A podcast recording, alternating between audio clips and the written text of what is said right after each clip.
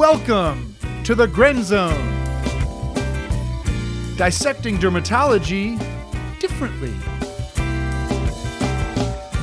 Here is your host, Dr. Logan Kolb. All right, welcome back, friends.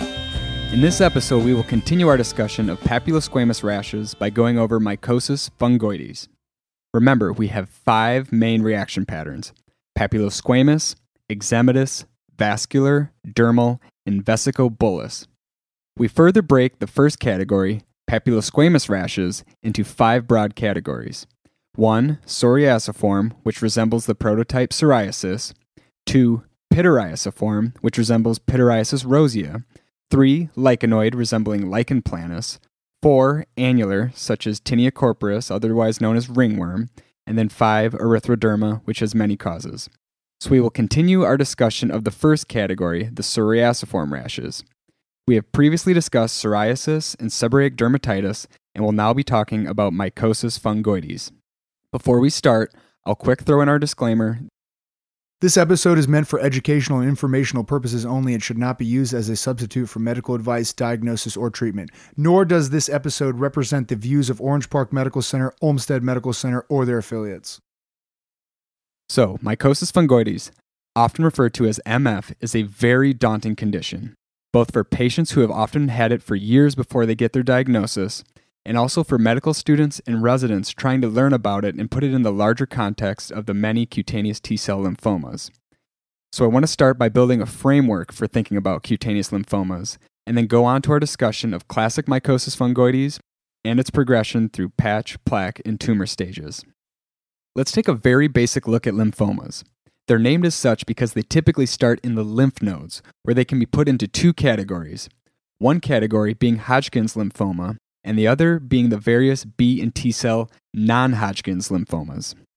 These lymphomas can also start in the skin, with primary cutaneous Hodgkin's lymphomas being extremely rare, whereas primary cutaneous non Hodgkin's lymphomas cause nearly all of the primary cutaneous lymphomas that we'll discuss.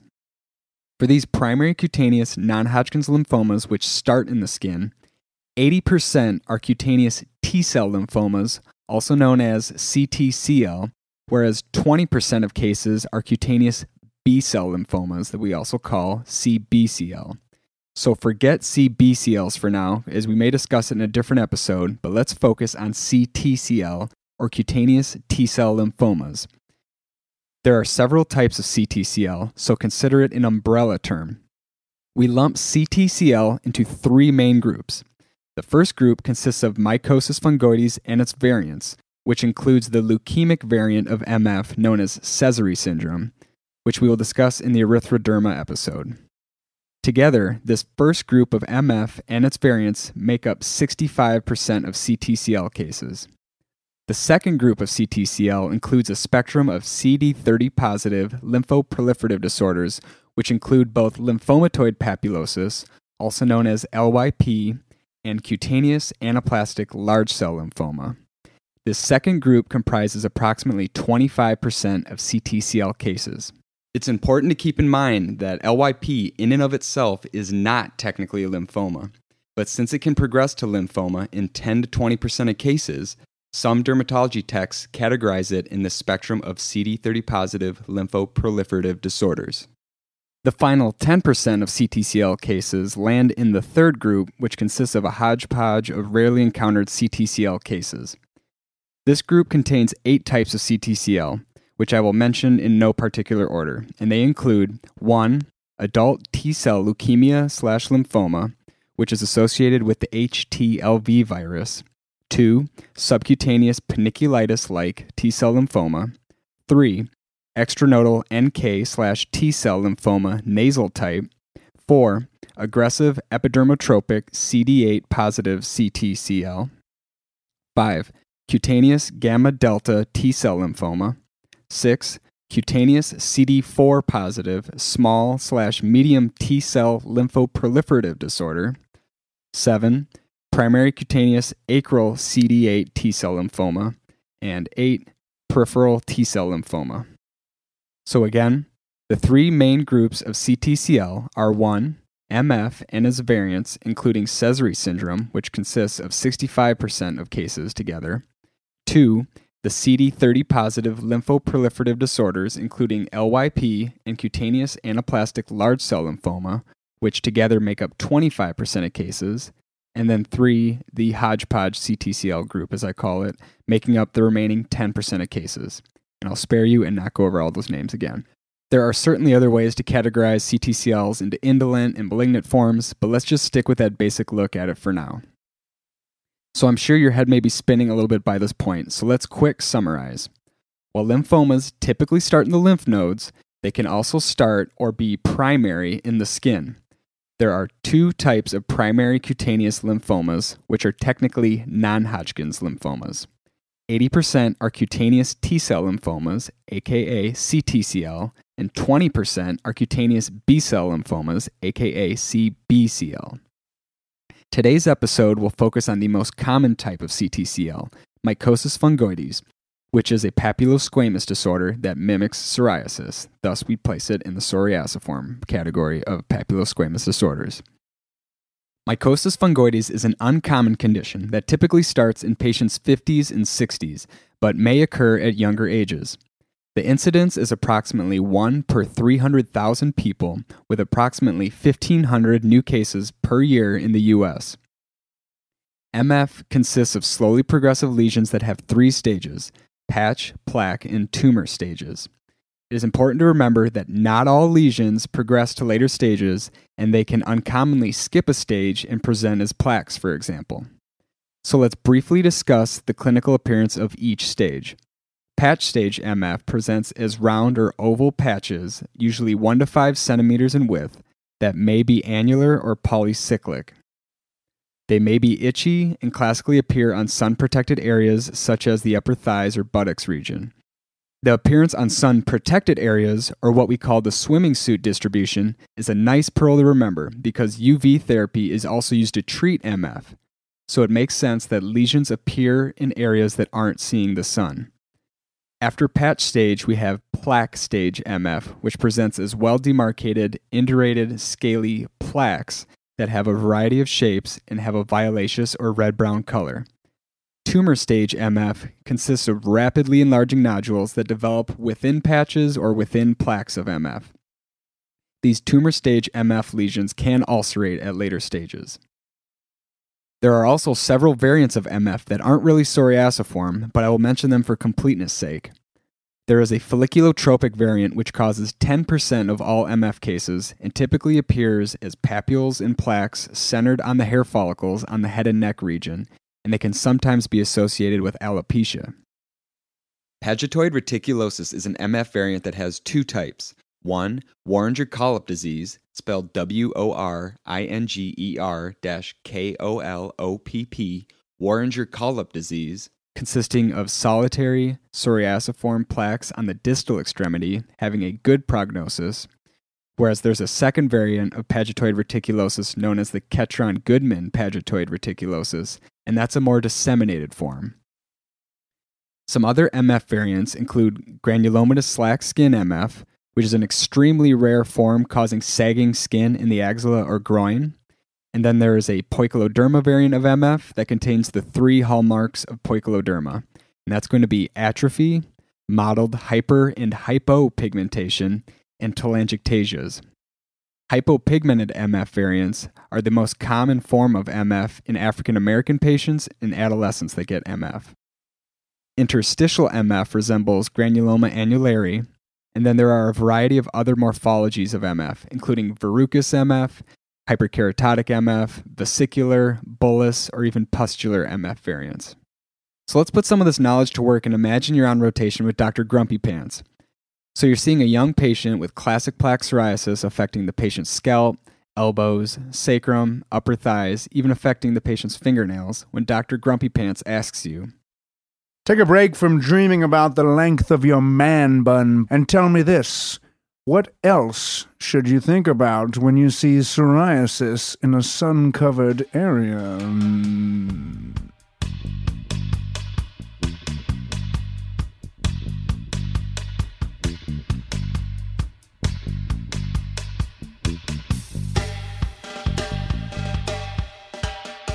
So you correctly answer mycosis fungoides, and later, outside the room, Dr. Grumpy Pants asks you to briefly summarize how mycosis fungoides presents clinically.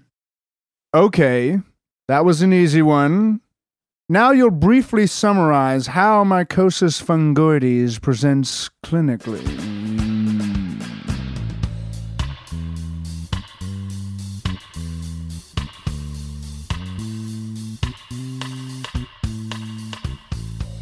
So you confidently respond by saying, Mycosis fungoides is the most common type of CTCL and typically presents in patients' 50s and 60s as an erythematous, occasionally pruritic, scaly patch in sun protected bathing suit distribution.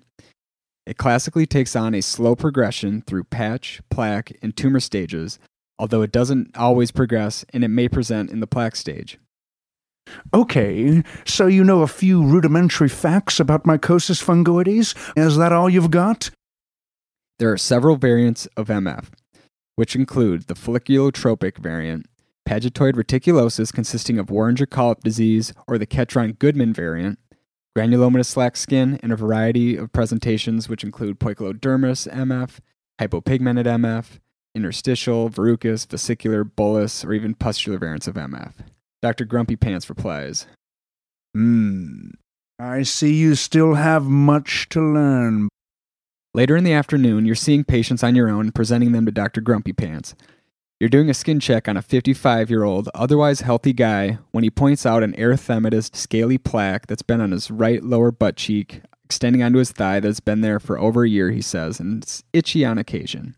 So, what do you do? As always, you start by getting a good history of the lesion, going over your OPQRSTs, making sure to confirm the time of onset, any previous episodes of similar rashes, the progression since it started, and a good review of systems, including fever, chills, night sweats, unintended weight loss, etc. All of this is negative for this patient. You decide to do a KOH prep, since everything that scales should be scraped to rule out tinea. After scraping the lesion, you also do a quick, thorough lymph node exam, since mycosis fungoides is in the back of your mind, and clinically, lymph node involvement is very important for staging.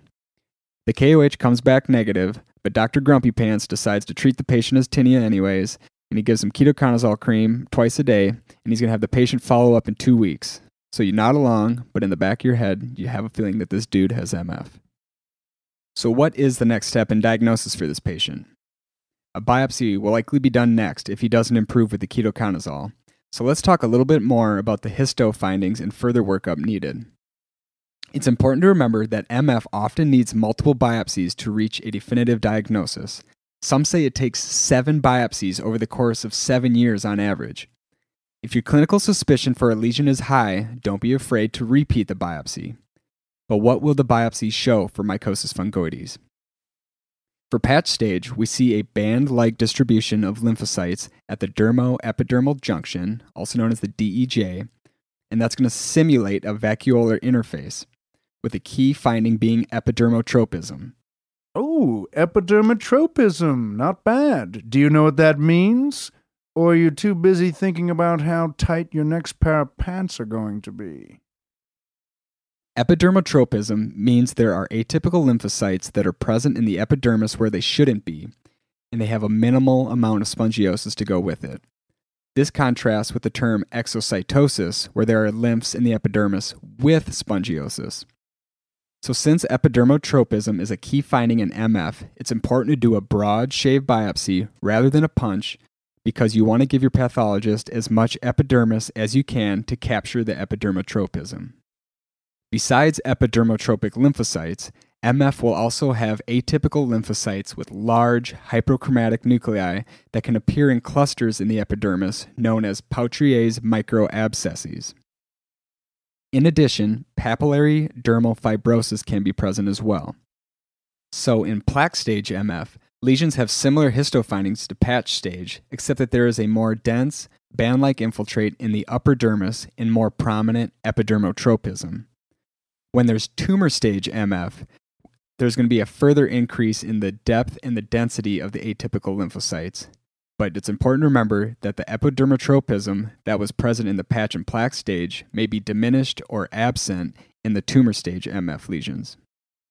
Besides reporting the H&E findings, your dermatopathologist will likely perform immunohistochemistry studies on the slide to look at CD staining. The typical phenotype for MF cells is CD3 positive, CD4 positive, CD8 negative, and CD30 negative. Again, that's CD3 positive, 4 positive, 8 negative, 30 negative. Now remember that the hypopigmented variant of MF that favors children and darkly pigmented patients has a cytotoxic phenotype that's going to be CD4 negative and CD8 positive. It's also important to know that the ratio of CD4 to CD8 cells increases as mycosis fungoides progresses. So there's more CD4 cells relative to a low number of CD8 cells in MF. A CD4 to CD8 ratio of less than 4 to 1 signifies less progression and thus has a longer survival, whereas Sézary syndrome has a CD4 to CD8 ratio of greater than 10. As a reference, a CD4 to CD8 ratio is normally about 1 to 1 in most inflammatory conditions.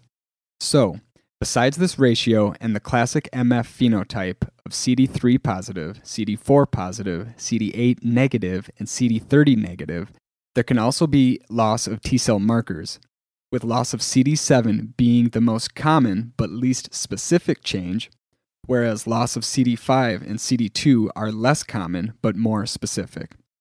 The dermatopathologist can also perform T cell receptor gene rearrangements to look for clonality, this clonality of lymphocytes can be suggestive of a diagnosis of MF, but it's important to remember that clonality may also be present in a variety of inflammatory skin conditions, such as PLEVA, lichen sclerosus, and lichen planus.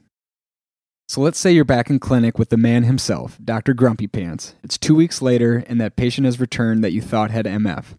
The patient says the rash isn't much better with the ketoconazole cream, so Dr. Grumpy Pants decides to take a couple more broad shave biopsies. He then asks you, if this is in fact patch stage MF, what then will the biopsy show?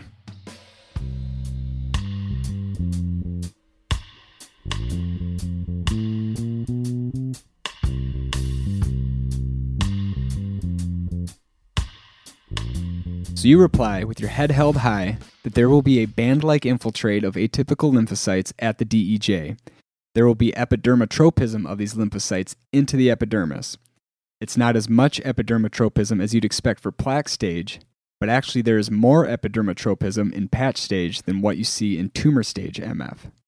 In this patient, some of these atypical lymphs cluster into Pautrier's microabscesses in the epidermis, and you may also see papillary dermal fibrosis.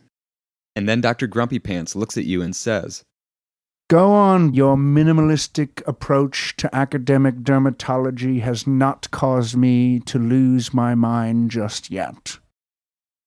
Okay. So if immunohistostaining is done, you expect the cells to be CD3 positive, CD4 positive, CD8 negative, and you have a loss of CD7 staining with a possible loss of staining in CD2 or CD5. If these histo findings aren't definitive, which they often aren't for patch stage MF, then T cell rearrangement studies can be done to look for clonality, which is going to be suggestive of the diagnosis. Boomtown once again. Dr. Grumpy Pants responds, as he always does.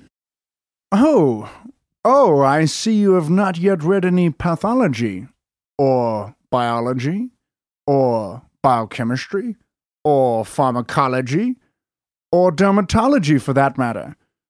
But you're not the worst I've seen. You may go. So you're on the last day of your rotation and the patient comes back for biopsy results. And what do you know? It's patch stage MF and you were right. Dr. Grumpy Pants asks you, Well, since you're such an expert so far, what do we do next? Since you already listened to this podcast and did a little reading on your own, you tell him that patch in plaque stage MF without palpable lymphadenopathy does not need further staging workup, such as CT scans for lymph node involvement, lymph node biopsies, or any kind of lab work. So we can jump straight to treatment. Patch and plaque stage MF can be treated with skin directed therapies, such as super potent topical steroids such as clobetasol, or topical nitrogen mustard, which is also known as mechlorethamine hydrochloride. These both lead to complete remissions approximately 60% of the time and are important adjuncts in advanced tumor stage MF as well. It is important to remember that a common side effect for nitrogen mustard treatment is allergic contact dermatitis, for which the medication should be stopped and the dermatitis is treated with topical steroids. Other skin directed treatments include topical retinoids and various phototherapies. Narrowband UVB has a wavelength of 311 nanometers and can cause complete resolution in 75% of patch stage MF cases. Excimer laser has a wavelength of 308 nanometers in the UVB range and can be used for localized disease as well. Psoralen plus UVA, also known as PUVA, can also be used, and because it has a longer wavelength than UVB, it's going to penetrate deeper in the skin and treat deeper in the skin. Patients with patch or plaque stage MF can also be treated with radiation therapy, with a total dose of 10 to 36 grays in fractions of 1.5 to 2 grays that are given over 8 to 10 weeks. If lesions are refractory or progressive despite topical or UV treatments, more systemic treatments can be added. These include interferon alpha injections given subcutaneously three times weekly or oral retinoids such as bexarotene.